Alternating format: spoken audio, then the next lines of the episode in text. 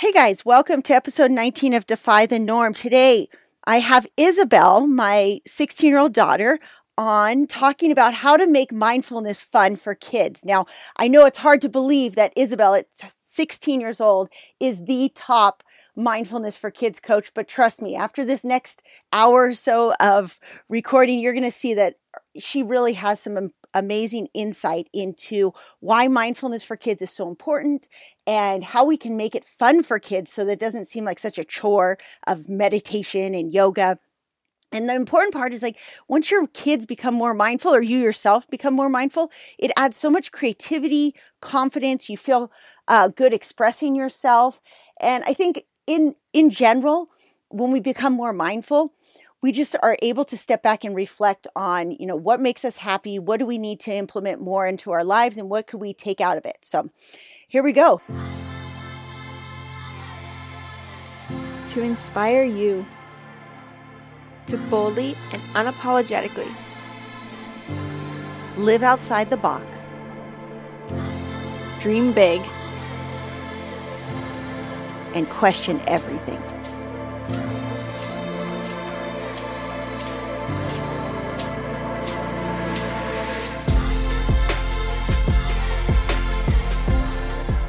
This is the Defy the Norm podcast with Nomads with a Purpose.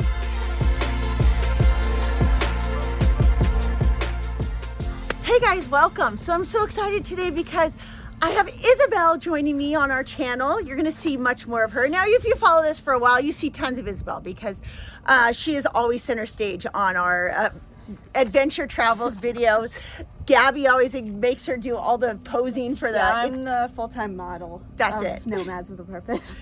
But we're here today to talk about something that's really, really important to us. And as a parent, I think it is extremely important. And even as an adult, like, the things that Isabel's teaching in mindfulness is really helpful for most adults. It's um, she chose to do it with, with kids, but really, this is stuff that all adults can benefit from. And so real quick, before we get started, make sure you give us a thumbs up if you like this and subscribe and tell your friends about it so that we can get to, we want to get to ten thousand subscribers soon so we can do uh, stories on YouTube and add some, add just more fun things along the way. So Isabel, we um, have been doing, like, when do you think mindfulness became really big for our family? Hmm, good question. I could say it started five years ago when we started traveling the world, but I think it sort of, the concept was uh, planted there, but I think it was more later that it actually really started affecting us, especially back in twenty nineteen, I think, when we first started getting into meditation and we would go to our climbing gym and we'd all go do yoga together. So around twenty nineteen, that was what? Yeah, about a year and a half, year and a half ago. Two years ago. That was probably when it became a really big deal for us. I think so too, because uh, it was like the more we learned about in meditation and this, this concept of mindfulness, which we'll explain in a second, I think it was that through our travels, we were so often in situations mm-hmm. that force you to be mindful. Yeah, that was in twenty nineteen. That's where the generic of meditation and all those important mindfulness practices came into our lives and became a norm for us.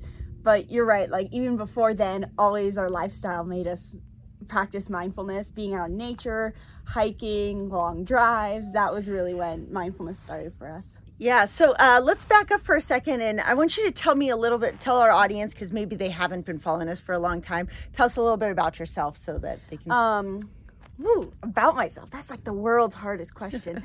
um, I'm the middle child, and I'm not troubled. Let's start with that, because there's, I've grown up in a family of seven, and I've always, you'd expect me to be the angsty, life's not fair, middle child who's like, why do we even travel? But it's never really been a problem for me. I was always this pretty happy kid. I would be perfectly happy when they would go surfing. I would just sit on the beach. I would chill. I would play the guitar, do all my creative activities because I love to paint and draw and express myself through all these art forms.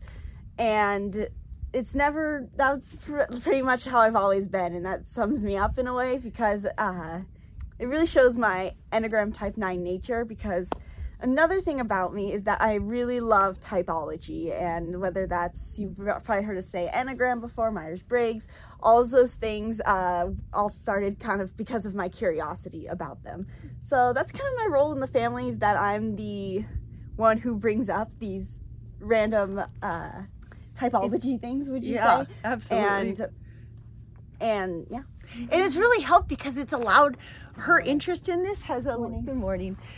Her interest in this has made it so that uh, we've learned so much more about ourselves and kind of been able to break down, like, oh, why do we struggle in this situation, or or what what could we do to, like, that would really align with our true nature. And so I know for me, I like it because it's helped me in my relationship. It's also helped me as a person be more confident, and it's helped uh, me kind of find where in the world, uh, from a business standpoint and career standpoint, I fit in best.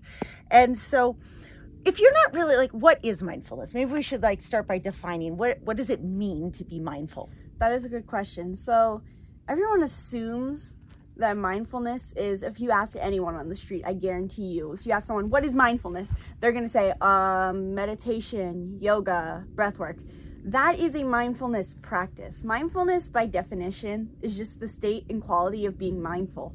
And to be mindful is just an awareness for both yourself and your surroundings. And it makes it so that you can live with more happiness. That is the whole goal of mindfulness. Mindfulness is simply being aware of, oh, what is going on around me? What is going on with my breath? What are my thoughts? What is going on internally? And also, oh, look at the birds, look at the sky. What is this? What's happening with this person? What is this person doing? What is going on around me? So it's also the external. And what this does is that it makes it so we can live with higher awareness, and then we can show up with life with more intention. Mindfulness is, that's the whole goal of mindfulness, is to live with intention, wouldn't you say? So it teaches you how to be aware in the moment, so that you can show up and be more joyful. Absolutely. And those are some big concepts. You know, Victor and I have been talking about that recently a lot, and how important it is for us to um, make choices that align with, you know, what do we want? Do we want to, do we want to keep living in an R V? Do we want to um, be back in Polson and, um, you know, stay put more? What is, where are we going to thrive? Because in the end, I feel like when I wake up, I want to be excited to start my day. And at the end of the day, I want to be, feel fulfilled and feel like, wow, I, you know, I did exactly what brought me joy, not according to what I'm supposed to do. And so mindfulness has done a ton of that for me. In fact, when we decided to move into an R V, I didn't realize I was practicing mindfulness. I was just listening to these subconscious thoughts that were telling me, you know, if, I don't really get that much happiness out of paying a mortgage or paying a lot on rent. And gosh, I keep spending my days at the beach and surfing and playing with my kids. And I'm really happy when I do that. Let me let me stop for a second and do more of that. How can I do more of that? And so mm-hmm. mindfulness for me definitely helped me align with this path that we've taken through travel. Um, it can also be harder because for people, because once you become mindful or or practice more mindfulness, I think the really hard block for people is when you stop and think, am I happy? And then if you have that hard conversation with yourself, say, I'm not, I don't really like what I'm, the path I'm on, because mindfulness sometimes can bring up a lot of subconscious beliefs, yeah. right? And some, yeah. So the whole thing about being mindful is that it's not, it's about being aware of everything. So the reason it can be kind of hard for people to do, or what gets them to back out of being mindful, especially what makes them not want to practice mindfulness with their kids, is that it doesn't just bring awareness to what makes you happy, it brings awareness to what's not feel, making you feel good and what's not working for you. And that can be hard for people because you're becoming aware of the elephant in the room. You're becoming aware of the negative emotions and all that. And a few, uh, last week, uh, Isabel, Gabby, and Danny talked about what it's like to be uh, a teenager and live this lifestyle, live in an R V, travel the world. And they shared how it was really hard in some ways because they weren't as accepted, be- because they didn't, they were living a life that aligned with what was in intentional for them and what was mm-hmm. making them happy. And that didn't necessarily uh, make them, you know, the most popular person at a party when the, everyone else is talking about, oh, that football player did this and that girl said that. And, and all of a sudden you're in this space of, wait, wait, wait, I, I really don't want to gossip here. And, you know, mindfulness yeah, definitely played. Definitely a role. So that too with mindfulness is that because it shifts, it shifts your perspective so much. Like imagine, uh, I like to use this analogy, imagine your brain is a house that hasn't been renovated yet, or it's a house that's being, uh, that you got a hundred different people to design the interior to, and no one else was sharing how they wanted it designed. So you have all this like mix and match stuff. Mindfulness is where you step into your that room in your house and you're like, oh, I don't like this. Let me get rid of that. Let me get rid of that. This isn't serving me. That's not my thing. I want this out, and you're cleansing it so it fits and works for you. And that makes it hard as like a teen. You're like, oh, I'm making my, I'm really looking at my mind and uh, not letting my peers uh, create this room. But Uh, as a teen, you kind of are in a stage, especially where you want, you're looking at what are my peers doing? What are they saying? What are they thinking is right? And so being a teen, doing the opposite of that was really hard. And, but I have no regrets doing it. Yeah. It's, um, interesting. I like that analogy a lot, uh, about like a hundred different contractors walking into your house, and they're all, they all have a different idea of how they're going to design the kitchen and where the walls are going to go. And, and I think about how much the, the videos Victor and I have been, uh, I, I got to use this with your dad. The videos Write that down. You know, Victor and I have been doing kind of come down to that, and that I know, like, I might seem like a control freak. I know exactly what, okay, well, I want our travel to look like this. I want our days to be filled with this. I want all these things, and I'm okay with that. But you know, it's a, you have to be really um, bold and brave and be re- willing to take the consequences of that. Meaning, not everybody is going to give you a thumbs up in life. Like, yeah, that's okay to do that. Oh, it's totally okay for you to leave us for six months and go live your life to the fullest, because the conditioning in society is mostly telling you mm-hmm. that you are not allowed to choose how you design your own house. You're not. You need to design your house just like the house next door to you. And yeah. then when we fall into that trap of like, well, you're not allowed to, um, You're not you're not allowed to drop out of society and just go like bounce from campground to campground. That's not responsible, and you you have to sit really um, in a lot of stillness before I realized, like, well, it is responsible. It's actually the most the highest level of self-responsibility. I'm not asking. Mm-hmm. Yeah, and that's the thing with mindfulness, is that it helps you put so much of that in perspective, because mindfulness is just awareness. Everyone thinks that, in especially society, that mindfulness has to be meditation. It's like how you're explaining life is, is applies to mindfulness. Mindfulness has to be meditation. It has to be yoga. It has to be breath work. It has to be journaling. Mindfulness is just a state of mind. It's a lens we're seeing through, and it uh, we apply it to how we want to live. And it's, so when you can learn how to uh, correctly uh, apply, be mindful and find your own mindfulness practice, it applies to the rest of your life, and you make it so that you can go into your own life, and there's not any right way to live it, that you can just I will say that way. I only really started meditating a little over a year ago, and but when I look back at how I lived my life, I lived my life extremely mindful.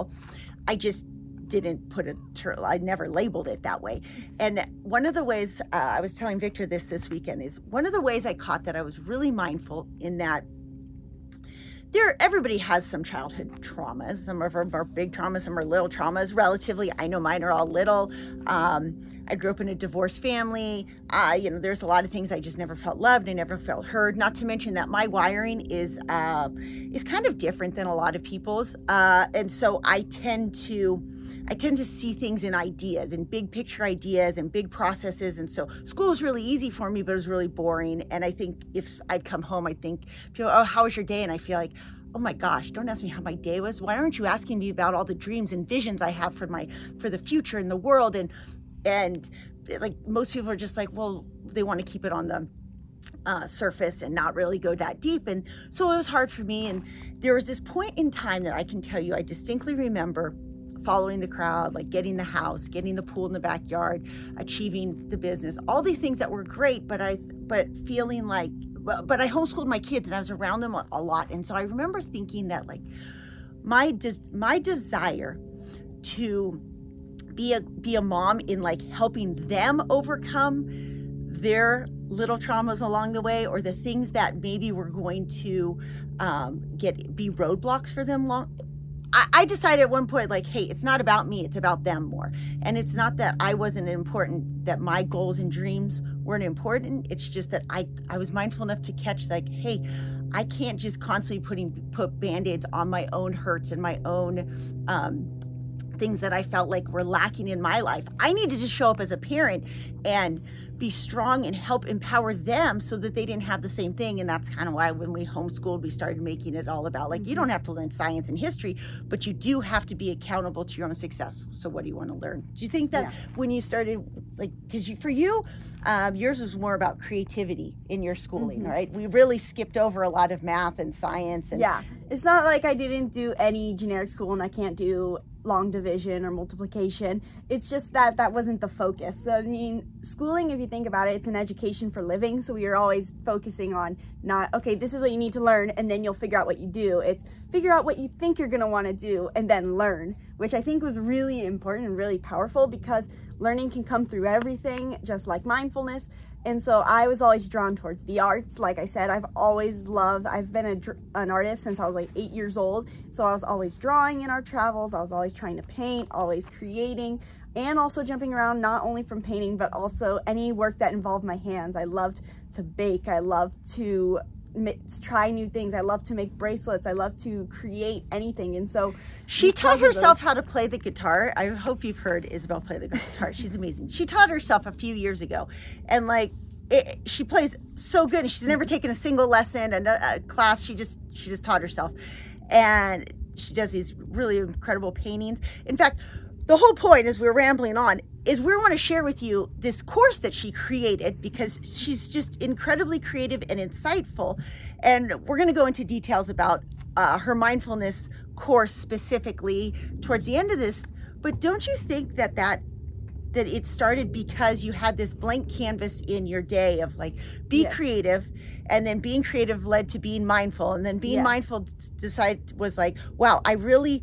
I really am happy. I'm so happy exactly. in this moment. Yeah. So another thing too, and I'll you'll see how I tie this back to what we're saying, is that people think with mindfulness, if they're ever saying, oh, I need to either I need to learn how to be mindful or my kids need to, they start by saying, okay, um, how do I start being mindful? Um, I'm going to make them start meditating. We're going to meditate every day, or they're going to start journaling. No, that's not the, the my whole point of like being a coach, mindfulness coach is it's the opposite. Like, and that's because I learned through experiences that what taught me to be mindful wasn't that I just started sitting down and meditating. That came much later. What started was that I started by figuring out my passions. And to figure out your passions, you got to try new things. You realize you have, I realized at some point that being homeschooled, I had all the time in the world. And I could literally do anything I wanted. So I could, I just started. I was like, what do I like? And I jumped around trying new things. And I had all this time and I found what I really loved. I loved art, I loved guitar, I loved creating things. And then that eventually made me, by doing them so much, it made me aware of them, and that made me mindful of them. And I realized how important they were to me.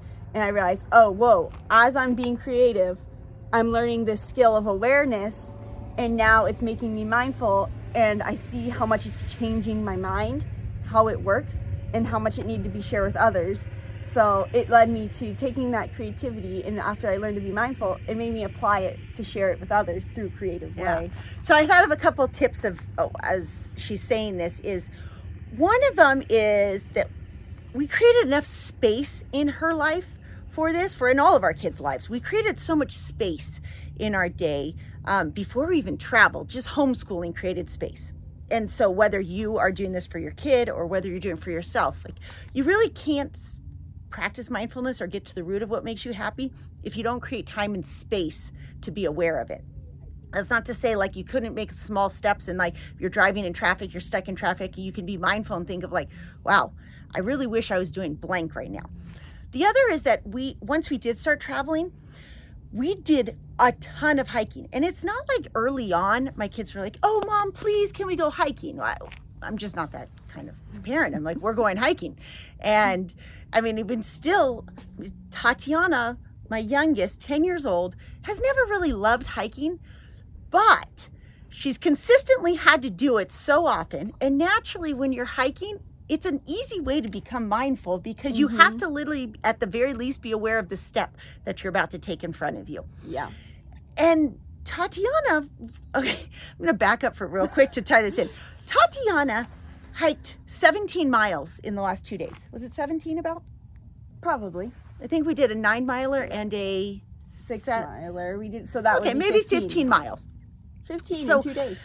This will be in another video when we show you what we did for the last couple days. We went uh, to Kanab and did all these hikes, but we did not want to take, we couldn't get our truck close enough to the trailhead. So we had to hike from way beyond the trailhead. So we had to do, um, the first day was four miles to get to, four mile hike out. So four miles back, from four and a half maybe, and through deep sand. We had to hike through the sand dunes.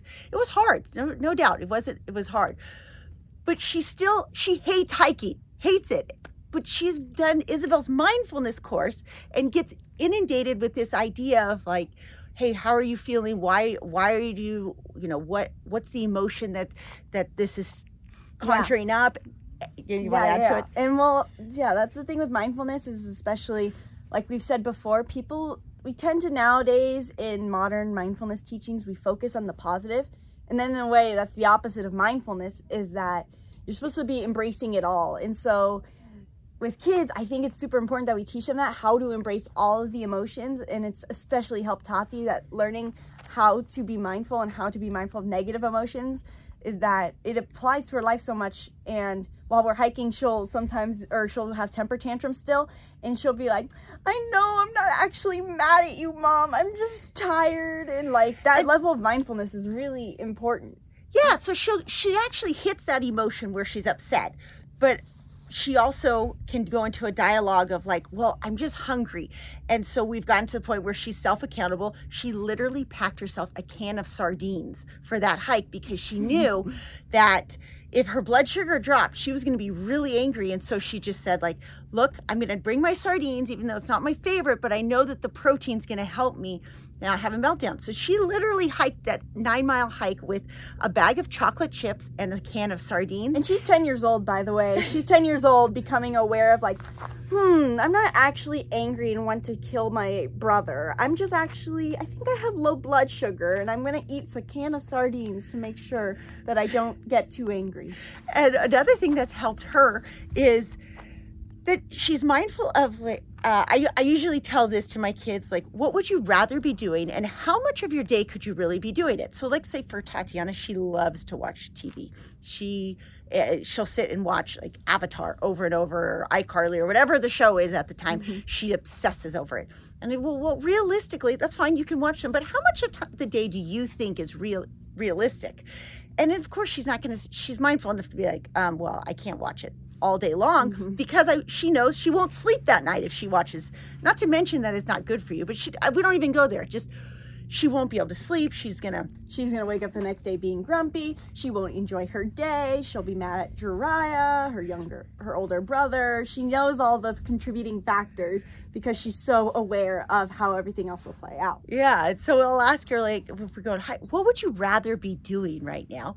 And if she tells me, well, I'd rather be play fighting in the campground, then it's important for me as a parent to also make sure she gets that too. It's like this give and take. So mindfulness as a parent is figuring out what it is that your kid would rather be doing and making sure you make time for that. I like for Isabel, I made sure when she was young, mm-hmm. she wanted to have enough time to draw or play the guitar in addition to like, hey, well, I need you to help me in the kitchen. And so this give it mindfulness as a parent is this give and take that your kid feels like they're engaging in on their own without you having to sound like a nagging parent. Yeah, that's the biggest thing I think too is that mindfulness, in case I haven't tensed enough, is the most important thing you can teach your kids, in my opinion.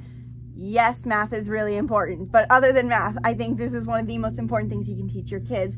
And that's one of the things that we get wrong. I see, uh, I mean, I've even seen it too, I've encountered it, is that We, when we try to teach mindfulness to kids, we're just teaching the kids how to do it.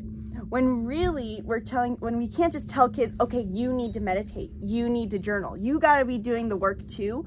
And the important thing too is that what helped me become mindful is that you're treating each other like an equal. There's not so much as one, when you become more mindful, you see much more awareness. I was seeing like, oh, my mom's working really hard to make sure that she gets to do what she likes. and she's still trying to go grocery shopping and make dinner and work and spend time with dad. And so you become really aware of like, wow, this person's doing a lot, and I now have a perspective on what I'm doing in my day. And so then you can treat, I could be more like, hey, how can I help you? And then she sees the same as her being mindful and can be like, oh, my child's trying to help me. She's trying to be there for me, but I also want to make sure she has time to get to do what she loves. So then instead of it being a parent judging child relationship, it becomes an equal relationship. And I think that is the most important thing if you're going to try to teach your kids how to be mindful, is that you got to treat each other like equals. So powerful. You're absolutely right. Um, I just...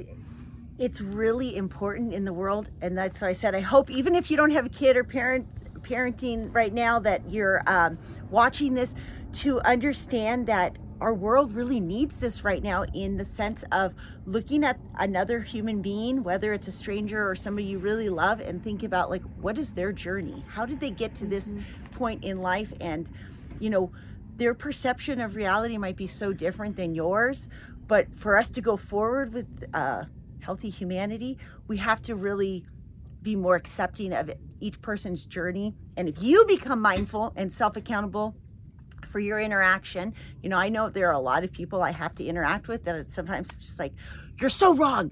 And and I used to be, be much more blamed about like, you're wrong, this is not the right way. And it's so important to step back and be like, okay, well, they might not have the information that I have. They might yeah. not do the research. They might um, not have the same skill set. Like yeah. it's, mindfulness definitely helps build up your skill set, which is what um, I wanted to shift over to real quick. Is Isabel learned a lot about personality archetypes along the way, and it's, it it kind of goes hand. It really does go hand in hand. Like when she does coaching with a, with a student, you know, one of the first things she's going to do is figure out what their Enneagram is, because it's going to absolutely um, put a one color canvas on their blank yeah. canvas. It's going, you know, we're, if you're a type one, how you see the world is so different than if you're a type exactly. six. Yeah. I mean, so I will step back here.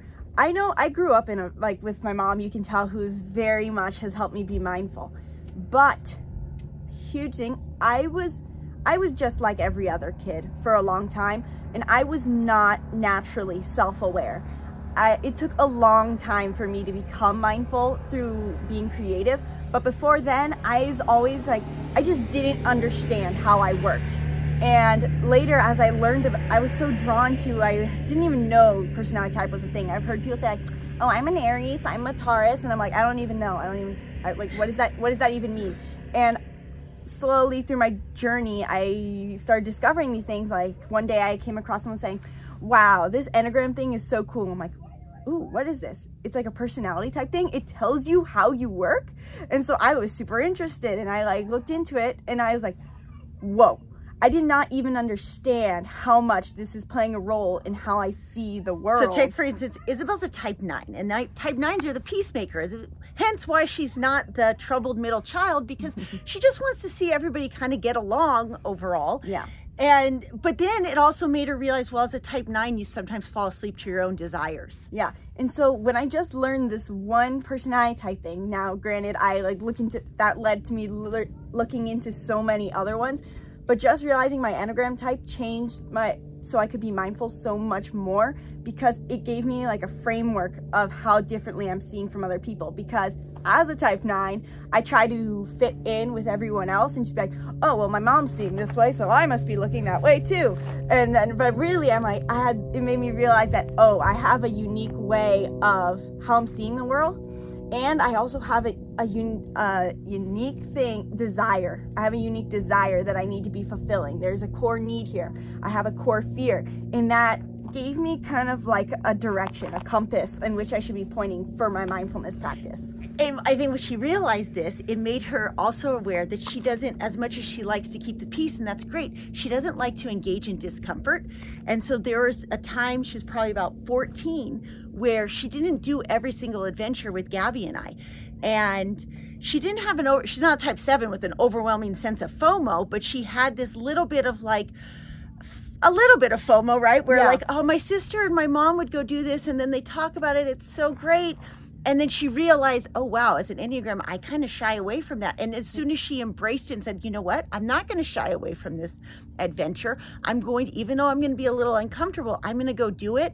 Oh, wow, it's made you so happy. Yeah, because the Enneagram, especially, I have, the Enneagram, is, because I learned about it, inspired me to make a whole separate course on it, which I guess maybe we'll talk about later. But um, be, the Enneagram, yes, it gave me so much realization. It's not just telling you, oh, this is your box and you need to stay in the box. It tells you what box you're in and how you can expand it. And that helped me so much with realizing I was a type nine, like, oh, this is a limitation that I didn't even notice was a limitation. I thought this was something I should avoid, but it's in my personality type that I want to avoid it. So instead, maybe let's see if I can dip my toe into it a little more and embrace that discomfort. And it's helped me so much with growth. And so knowing your Enneagram oh, as a kid was so important for me. Absolutely. Um, the uh, let's talk about your course. So in her course, she started off first last fall with just doing an online course, and mm-hmm. she had uh, like a dozen kids in the course interacting with her. These kids loved it. They they got so excited to um, to show up twice a week and listen to Isabel, and and they were really eager. And I think you liked seeing their positive feedback that yes, they were. Definitely. I mean, when I first started off, I never I never ran a course before, but I had the knowledge, and my mom said that you like you can do this, and so I started running it, and I was like. It was a bunch of ten-year-olds, but I was still terrified that I was going to fail. And I started talking, and after like the first week, I saw their eyes shift. And I was like, whoa, it's working. And like throughout the course, I had parents reaching out to me like, my six-year-old will now meditate because of this course. Or my ten-year-old is now journaling. Or my twelve-year-old is now talking about their feelings with me. What did you do? And it was so powerful to see me, to see that happening. Because to me, something that was so first nature, seeing it become first nature for someone else who has never experienced it was really crazy. And what do you think um, the benefits of like getting kids to do all those things? What it, you know, what does it make them more? Yeah, so that's a really good point because you can see we've talked about why we, I say mindfulness is important for kids, but what exactly is mindfulness doing for kids? For one, it teaches confidence. I think that is the most important one because mindfulness is becoming aware of everything. And when you become aware, it makes it so you can actually see yourself in the correct lens, and it makes it so you can see your limitations and see your strengths, and it makes you more confident as a kid because once you can see, become mindful of yourself, you can figure out how to be more yeah. confident. I think seeing your strengths is a huge part and mm-hmm. and um, we trend, remember like ninety-five percent of your subconscious of what how you move through your day is based on the subconscious brain. And so even if you become aware of one or two percent of that, it helps you. Oh, wait, wait, this is that part where I where I throw a temper tantrum in the store because my mom won't buy me cookies. And like, whoa, whoa, whoa, why am I why do I need cookies so bad? Why can't uh, well, maybe I could make cookies with my mom when I get home, or maybe you know, that spinach salad that we ate last night was really delicious. Like, yeah. I don't have to only eat cookies. I can have cookies and spinach salad. Yeah. Little things like that as a parent, it's huge. You know, your kid, it, it's self, self-perpetuating because you have a kid who's like, one, not throwing temper tantrum, and two, like reaching for good food to make sure that they don't have these emotional highs and lows. Because yeah. a lot of those temper tantrums just come down to food. Yeah. So... in general, like I could say mindfulness teaches you a whole new way of living, but like it's a lens that you shift for everything that shifts your life. And one of the most important things actually that I think there's four things that mindfulness I say uh, teach kids that are the most important: expression, reflection, creativity, and confidence. But also um, a fifth one is gratitude. Gratitude is one of the most important ones, I feel like, because once you just learn this little skill of gratitude, it changes so much how how you as a kid uh, show up in your everyday. Because when you have, when for me, my mom's tried to make us start doing gratitude journaling. I remember when I was about nine, and I was kind of hesitant to do it. I was like, eh, it doesn't really sound fun, and I kind of lost it. But then as I learned to be more mindful and reintegrated it, it changed so much because when you teach kids gratitude, it teaches, it makes them Uh, appreciate the little things more, and it makes them eat their meals more. I it makes them appreciate the things that they don't like. There's less temper tantrums, and it also makes it uh, so that they pursue the things that they love more. Yeah, because I could have told them, you have to you have to do gratitude journals, and then they would have been a little reluctant. And so I, you know, I said, hey, let's try it. And when they show no interest, I'm like, all right, fine. But when it comes from within, when all of a sudden they want to do it and they're self-driven, it's going to have a totally different yeah. response. So it's really great. Um, what, whatever that door opens, mindfulness will just open a door to a little bit more self-accountability, yeah. self-responsibility. Uh, I think when we take our own happiness into our own hands, we naturally are going to take our own health into our own hands. And uh, even I go a step further in like the courses I run, when we take that into our own hands, we're going to take our own wealth into our own hands, and money gives us options. So I think yeah. all of those um, play, sorry, uh, play, a, play a really big role. Uh, is there, okay, so let's give them some tips. So uh, not only with, so she took that course and, and she still has, she has the videos from how that course is. I showed you guys before. She has a workbook, a really cool workbook that goes with it. But you took this new course and made it like, you expanded huge. On. Yeah. So what's my, in it? So I had, a, I ran that, like we said, uh ten week course back in fall of twenty twenty. And that was about twenty lessons. And well, I realized afterwards how much I'm like, whoa, I could have expanded so much on this one lesson, and these kids were really interested in it. They need this so much more. So I took that course, and I took all the journaling in one. I took that and made it into its own book, because that book, and that book is amazing, really. I don't, not like trying to toot my own horn, but like I really, really expanded and took all those twenty lessons and made it so it's complete, and it teaches twenty super important lessons on how to be mindful. And it's also super fun is the important thing, yeah. because throughout my teachings, that's the most important thing, is that you're making it fun. And then I took all the videos from the course and I put them into their own video course. So there's meditations, there's yoga, and there's the important lessons, all those extra fun activities in that. Because a lot of the mindfulness, we gotta keep it fun for kids. So not only it's it's not going to be a matter of like, okay, you gotta sit down and journal and meditate, like we said. It's, hey, let's do this fun activity and reflect mm-hmm. on, hey, you know, does, are you do you feel grateful right now? Do you really like this? Would you want to do more? What do you? You're starting to scan your body and scan your surroundings a little bit more through yeah. activities that are fun, and it's also shifting the mental framework, because I think you have some mantra yeah, affirmations yeah. in there. So I. Like I said, not, um, mindfulness is not just journaling and meditation and yoga. It's a way of seeing things. And so because I think this is so important, I applied it all to the course. So not only does, but meditation, journaling, and yoga are still important. So the whole course is twenty lessons long, and it has some, and it has uh, repetitive uh, practices of journaling and meditation and yoga, but I'm also incorporating the other important things and giving them a taste of how each mindfulness practice works be- to see what works for them. So I also do mantras, and I'll also do uh, fun activities like dance parties. It sounds random, but you'll see, you if you check it out, you'll see how it plays in.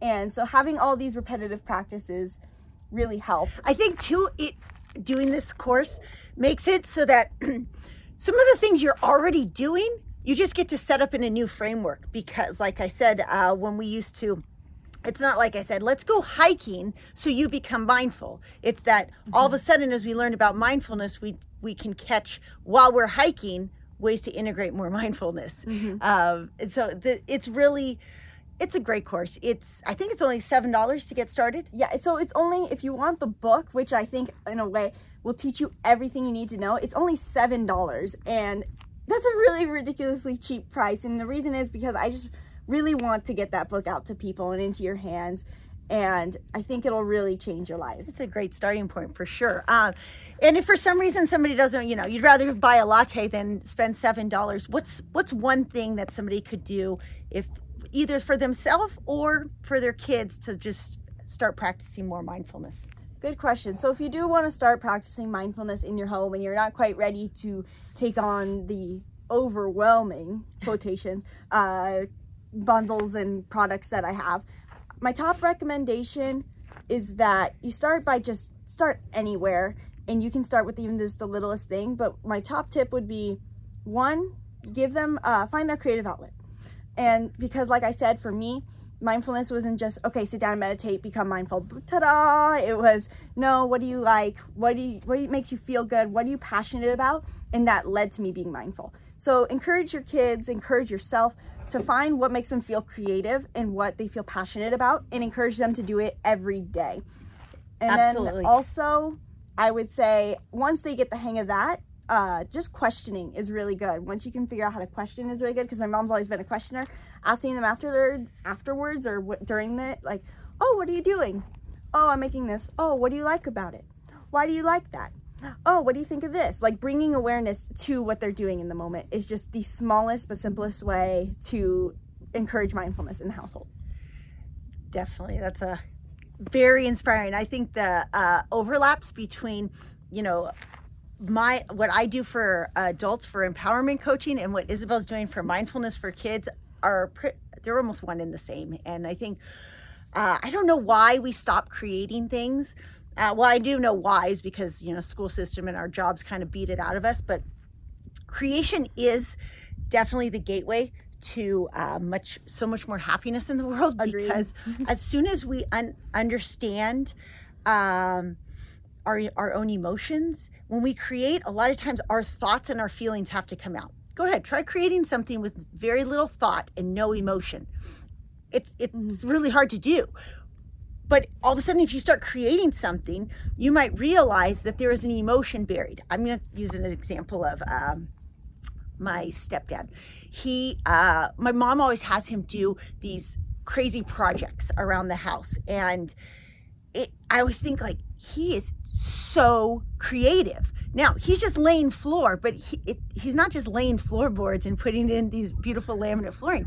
It's creation. It's a creative process that's that's going. And even though it seems like a small task, he probably subconsciously knows that in the process of laying something that seems so logical and so geometrically perfect, it's actually an expression of creativity. Yeah, because I, go ahead. Yeah, yeah, I couldn't do it. I like. Yeah. I think it's because, it's just amazing. Yeah. Um, because creativity is. Um, I could get into how this plays uh, scientifically into your energetic system, but I'm just going to keep it at what I believe, because that would be a long conversation then. But creativity is just the act of creating. And when we create, we're opening up this channel of energy where we are, you're expressing yourself fully, and you are, because no one can create the way you do. So to some people, creativity is easy. I mean, creativity has always been something that's easy for me. I love art. I love uh, drawing. I love guitar. But for some people, that's not quite the case. There's some people who, some kids I especially have encountered who have this a perfectionist in them who's like, this is not good enough and it needs to be perfect. It needs to be like everyone else's.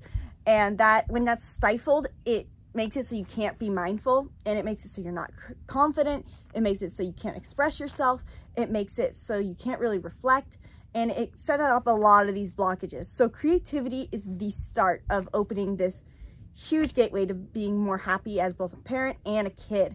And so if you don't have a creative outlet, I I really encourage you to find one. Have a dance party, start painting, find the hobby or that you've been interested in. Something that you're talented in. That's why I used his as an example, because you think of, like, well, laying floor, like that's not that's not that creative, Robin. You just have to measure and cut. Like, no, because you have a sense of, and Richie said, perfectionism. You have this sense of um, detail orientedness that is actually a reflection of yourself. That you, that means you're seeing the world in a in a lens that, like, I can't see that in. I don't have that, and so it is really it, the starting point for confidence and mm-hmm. and being able to draw that out and find harness what it is that you see in the world, and then you're sharing it with the people with people around you. And uh, I know for me, as I start recognizing what how I see the world and I share it, I can pick up better on other people's talents. And then when we see other people's talents, we see them as good, and like in that they they're offering something to the world. And mm-hmm. again, we bring everything full circle to, like, how can we how can we go forward in the world um, from where we are to where we need to go, and like more happiness and harmony. And so, can something as little as teaching your kid to be a little bit more creative and be more mindful absolutely help? It will change their lives. I guarantee you. I mean, I firsthand have seen kids who, at the start of the my uh, course were very blocked off and resilient and kind of scared, maybe a little angry, and afterwards were so much more open to receive and more happy afterwards and more vibrant. That was the most important thing. All right, so the link's in the description, um, or if you're listening to the podcast, it's in the show notes. And uh, I want to just wrap up with the age group. Uh, I know ideally this is really good for ages like five to twelve, her product. Um, as a parent, I probably, if my kids are under five, honestly, I would just I would just use the workbook for yourself and then just integrate the stories or integrate into yeah. your life the things that you're thinking about in the in the mindfulness workbook. Um, it's now for kids above twelve. It's even more important for them. However, you've got a lot more hurdles to overcome in uh, trying to get a thirteen, fifteen, sixteen year old to to convince them that, hey, what your peers are telling you is not the truth. The truth lies within you. You're up against a lot more. So I did want to add my parenting two cents in that, is that meet your kids at their level first, um, meaning, okay, so if their friends, if they look to their friends for certain forms of approval or or for for stimulation, be that person. Be that person giving approval and be that person providing stimulation. I know some people are, um, I even know people who live like the lifestyle we live and they're like, oh, well, it's hard. My kids miss their friends. I'm like, well, be more fun than their friends. Like yeah. start there. I know for me, that was what it was, that when my kids had that part of like, I need, I'm teenager. I want to be, fit in with them. What all I did was provide more fun. I'm like, I'm the mom who's like, hey, let's, let's go hike that mountain. Let's go surf. Yeah. Let's go travel here. Let's do this, that. And then when I'm in those spaces of being more fun with them, I can draw out like, hey, what are you thinking about? Hmm. And give them approval for that. That's yeah, that's yeah. interesting. Let's go further on that. Well, let's let's get to yeah, you're you're interested in painting. Let's buy a bunch of painting stuff and let's paint. I yeah. mean, painting, it's really too stereotype that that is not the essence of creation. If you happen to paint, great. You don't need to paint to be creative. But but giving yeah. them those spaces to, because it's hard. If you're if you have a teenager, it's going to be harder to convince them that they don't need that social interaction, that they in themselves have all the answers that they need. The only person they need approval from is from themselves. I mean, come on, Robin, that's that's a lot of steps for yeah. for people. Yeah, so I do want to like retouch on those tips even more, that I think they're really important. Like my books and my, my book, my Mindfulness for Kids book and my course, they are designed for ages seven to twelve because that's the best range. But if your kid's a little younger, Um, you can still do it with them, but you're going to have to do it with them, and they're not going to understand the questions very well, or they might be confused on the concepts. But if they're a little older too, if they're in their teens, they're not going to be like, oh yeah, mindfulness for kids, that does not sound fun. Um, there's a huge She'll have to make a mindfulness it. for teens, and honestly, it'll be everything that's in there. and But just, just rechange the front cover. Kids and teens will be switched. And then yeah. she could redo the whole thing and say mindfulness for adults. And guess what? Only one word is going to get changed, because yeah. the same things we teach our kids to be mindful is the same principle as a teen, is the same yes. principle as because, an adult. Remember, mindfulness is just the lens. It's like putting on a new pair of glasses that help you see the world. So just being able to learn how to see it, it can, mindfulness can be fun for all ages. And I think that's a really important thing, is that making it fun for is applied all the same way for all different ages. And so I did want to say on that note you were saying about teens and about, um, what did you just say? You said something about the course that I was going to say. Oh, so yeah, about how you're being your best friend with your uh, kids. Oh, yeah. That was what I was going to say. Be more fun. Yeah. We don't have to be besties. But I, I do think it is important. I'm going to say that, is that um, there has to be a balance. I said it earlier that what helps the most with kids being mindful is that once they learn awareness, they're not going to be wanted to treat, wanting to, they're not going to want to be treated like they are a child, because they're going to have this awareness. And as they're learning, that's the biggest thing I see, is that you, you're, the, you're the parent. I can understand so much. I'm not a parent myself, but I can see how it's like, oh, this is my child. I need to put them in line sometimes when they're misbehaving too much, or I just, I'm I'm the parent. That's the natural default in your brain, is that you're going to want to parent them. I think we inadvertently as parents think we have an expectation for what being a parent is supposed to look and feel like, and we have an expectation. We basically have a fear of our child failing in life, and that that's a reflection of our failure, and we really have to break free of that. And, yeah. and go ahead. And so... there has to be a balance. While you have, you know, I know you have to parent them to some level, you need to also treat them as an equal and be their best friend. You have to, once you get them into a practice, and once you're trying to get that practice with them, you have to balance, pretend they are the same type of, they're the same, you have to pretend you're equals to each other. They're the same age as you, as if, talk to them as if they're your best friend. Maybe not be like, how is work? Friend? And that, what she's trying to get from that is it's, Uh, comes down to valuing their thoughts and yes. their opinions is the big part. It's not so much like um, ordering each other around. It's the other, it's the other end of the spectrum in like, what is important to you? How would you address this situation? And, you know, what do you need to thrive? It's like if we were sitting down, if I was sitting down with a friend for a co- cup of coffee, to some exactly. extent, but we, Yeah. I think I think we covered the, the yeah, and the like not any, and especially not talking to them in the little kid voice sometimes. Sometimes it serves a purpose if your kid is younger, but an eight-year-old doesn't want to be practicing mindfulness or doesn't want you to be like, so what did you think about while you were meditating? Oh yeah, I like that idea. Like no, treat them, talk to them like an equal. Like, hey, what do you think about that? Yeah, I like that idea. Oh, I think this about it. Sharing your thoughts too. Yeah, absolutely. You're going to build a ton of confidence with your kids just by doing that. Because sometimes they're reaching out yeah. to their peers just for affirmation and approval. And a lot of times if we can just provide that for them, them ourselves, it's awesome. All right. So I think we covered a lot of mindfulness. I hope, I tell you what, right now I'm super mindful, grateful for appreciating the sun. The sun. And there was no wind this morning. We're so happy to be back in our... Um, campground in Saint George. So we'll be here for about a week, and it'll, hopefully we'll uh, keep going on the same thread. Uh, if you made it this far, awesome. You're, you're amazing. I know I put on YouTube on our community channel a poll of like what topics, and this was actually the one topic nobody voted for, and you still got it anyways because I'm hammered in. They, I, we will. Now I didn't say it was Isabel. If you knew it was Isabel, of course you like it. But it's all tied in. The fact is, like, if you want to go, and like most of the votes are R V living. Um, sometimes I feel frustrated because I, I'm stuck in this R V living box that's so amazing.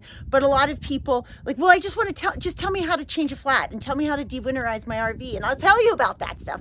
But the whole thing, if you want to thrive in R V living, or if you want to have a family that thrives, you're going to have like, these mindset things are completely related to it. Okay, I meet people all the time that Wherever wherever their frustration is, or the, the part that can't get them to like being happier, or even what I struggle with, like with not, Victor and I both not loving this, comes down to mindfulness and mindset. So yeah. we're going to keep hammering it in, even if it's not your favorite topic. But if you did like it, make sure you give us a thumbs up. And if you're interested, follow me on Instagram at Keep It Mindful Kids. Awesome. Thanks, you guys.